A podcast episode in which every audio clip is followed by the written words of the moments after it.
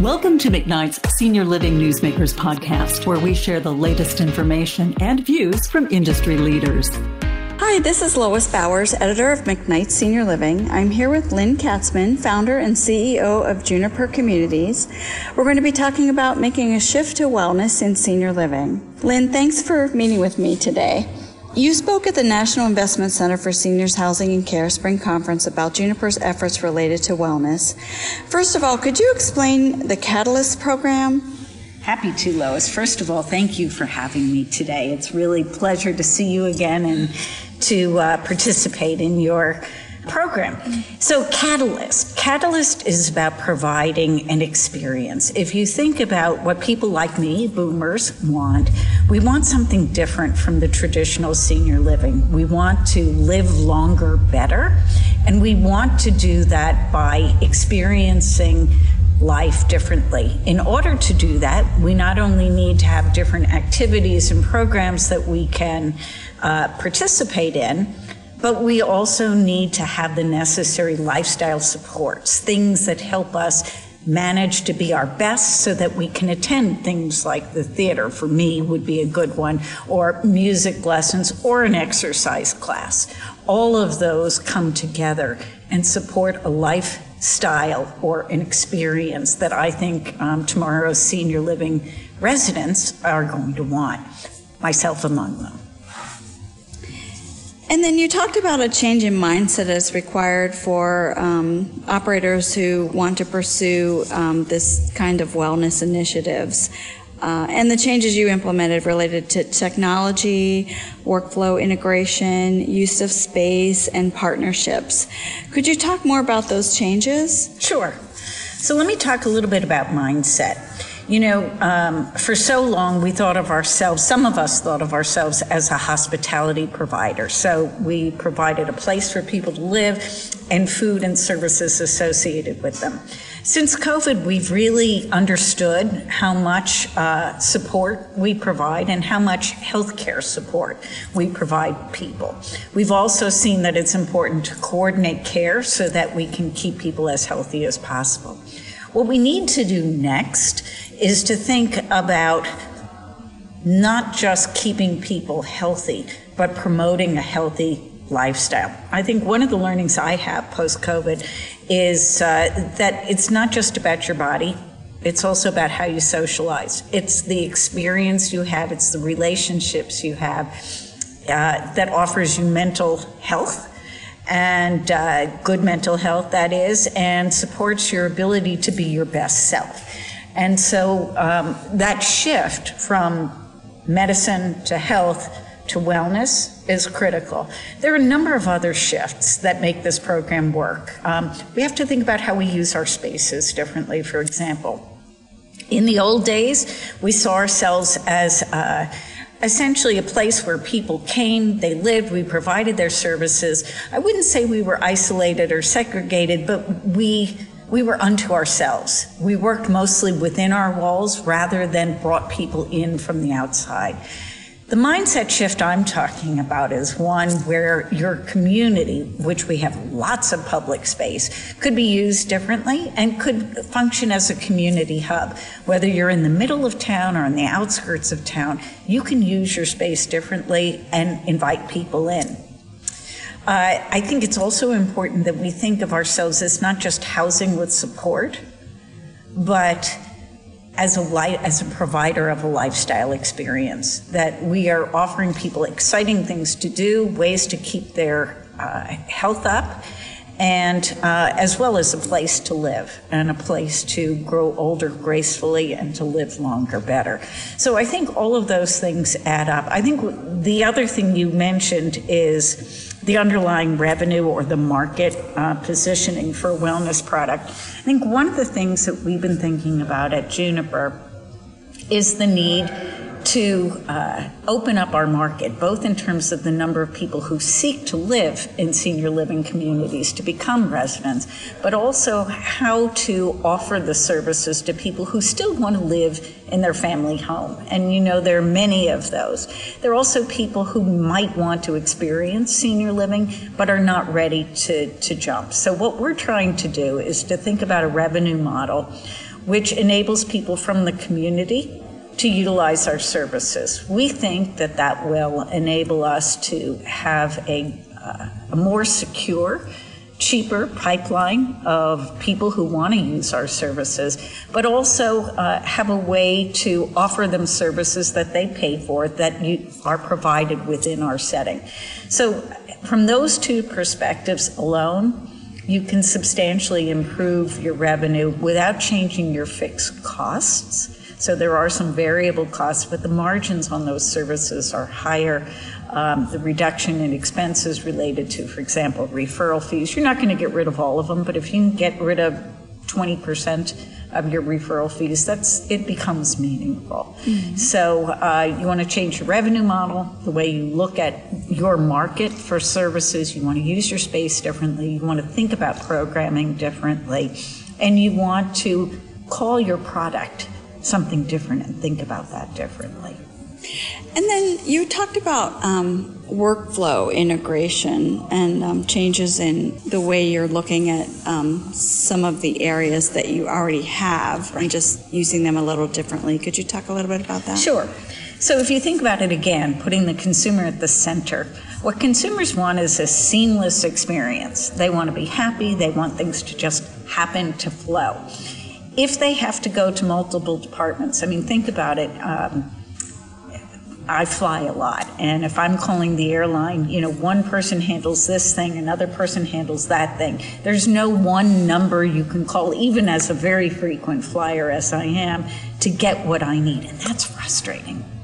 You almost don't want to deal with it anymore. So, what consumers want is a seamless experience. In order for us to give them that, we have to work together differently on an, uh, within our day-to-day operations in order to deliver that. So, what we're looking at is different workflows and different ways of using technology and information and different ways of communicating to allow people to seamlessly get the services they want when they want them, where they want them. Well, speaking of technology, I know you had talked about technology as playing a role in some of this. Um, could you elaborate on that? Sure there's so much technology out there, as you know, and um, we've been using an EHR and what we considered a um, an integrated digital operating platform for a long time. But really, what that meant was we used an EHR. It recorded all of our wellness and enabled us to do assessments and manage chronic illness. It tied in to our CRM, our sales uh, software as well as our accounting software. It didn't really tie in to our um, portal that allowed for outreach to our residents. It didn't connect all of the players. Moreover, it didn't afford us the opportunity to individualize service programs for people, to enable them to pick what they wanted, to have those choices documented somewhere where we could work with them and the like. So, technology that provides an integrated foundation among departments is important. And frankly, in order to make sure that we could pay for that technology, it needs to be able to, to um, permit people to order services or to ask for them, to track that they're delivered, and then to also record uh, the charges and obviously send those to our billing program. So that kind of technology um, exists in pieces right now, and what we've been doing is working with one particular vendor to uh, essentially develop a product that would work among the different departments and enable us to do all of the things that I'm talking about. And what are some of the returns on investment that you've experienced or expect to receive? Yeah.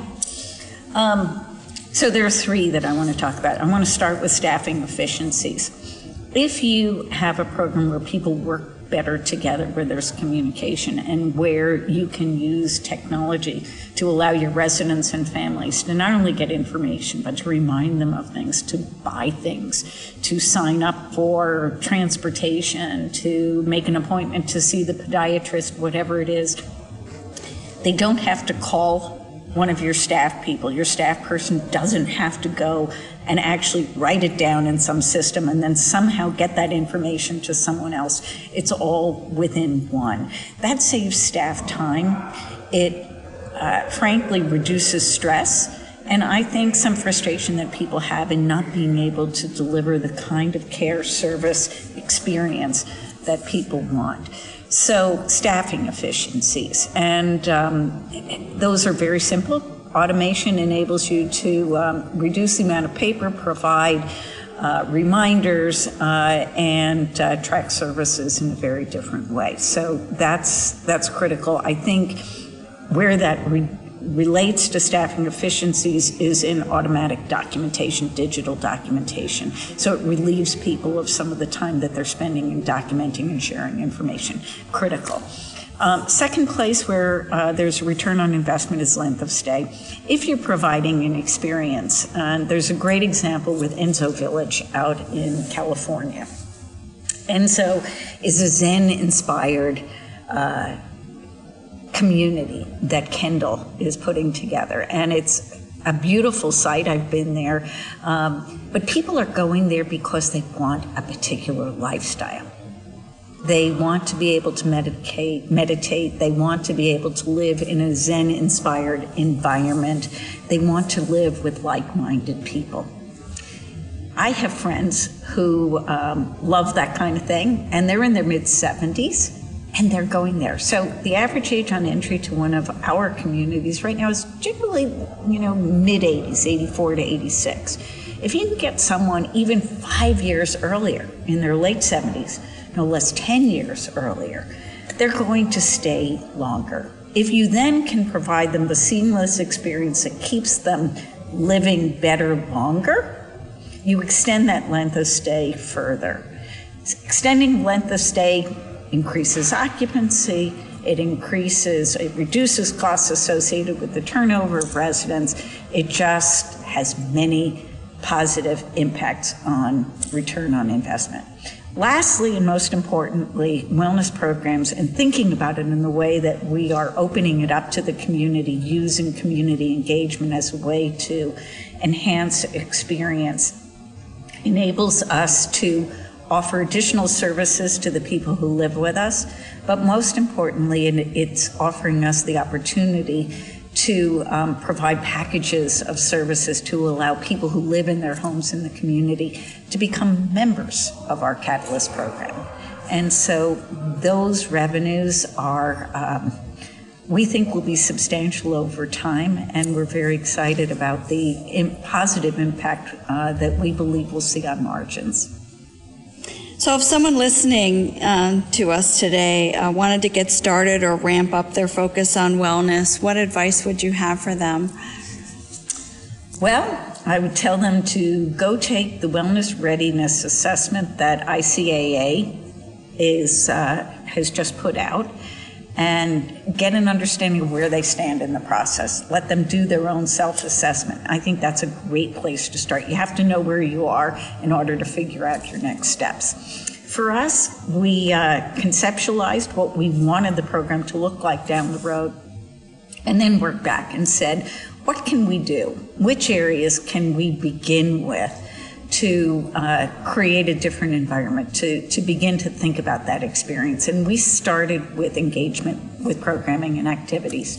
And for us, it was forming partnerships with community based organizations in order to change the kind of program we offered and the people who attended those programs. And so we set up, we have a program called Alive in All Seasons.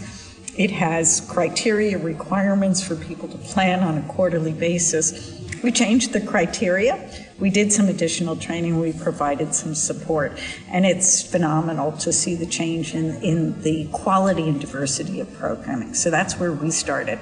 Technology is another major piece of this. And so um, we've had some false starts with technology. We're now working with a partner who is effectively um, willing to work with us in developing the product. So, you know, technology is wonderful, it does many great things, but it's often developed by technology experts, and um, they don't run senior living communities. And so I think the key to technology implementation that actually works and that generates a return on investment is technology which can be applied. It's technology which truly enables the programming that you're doing. That is harder. There are a lot of people out there saying they can do it. I think unless they're actually willing to work with and share in the um, end product of those efforts, um, it will be hard for us to find technology that will actually work. So technology was the second step, and I'm hopeful that we can offer that, or our partner can offer that to um, others down the road. Those are the two places that we started. Mindset shift, we started talking about it, we started framing wellness. Um, there's a lot that's written on it, and Colin Milner, who we heard earlier today speak, is really um, inspirational he uh, understands his audience, understands how to frame the uh, advantages and the challenges associated with it for senior living providers. And um, I think he's a great source of uh, education for our teams. I think the other piece that one needs to really think about is change management.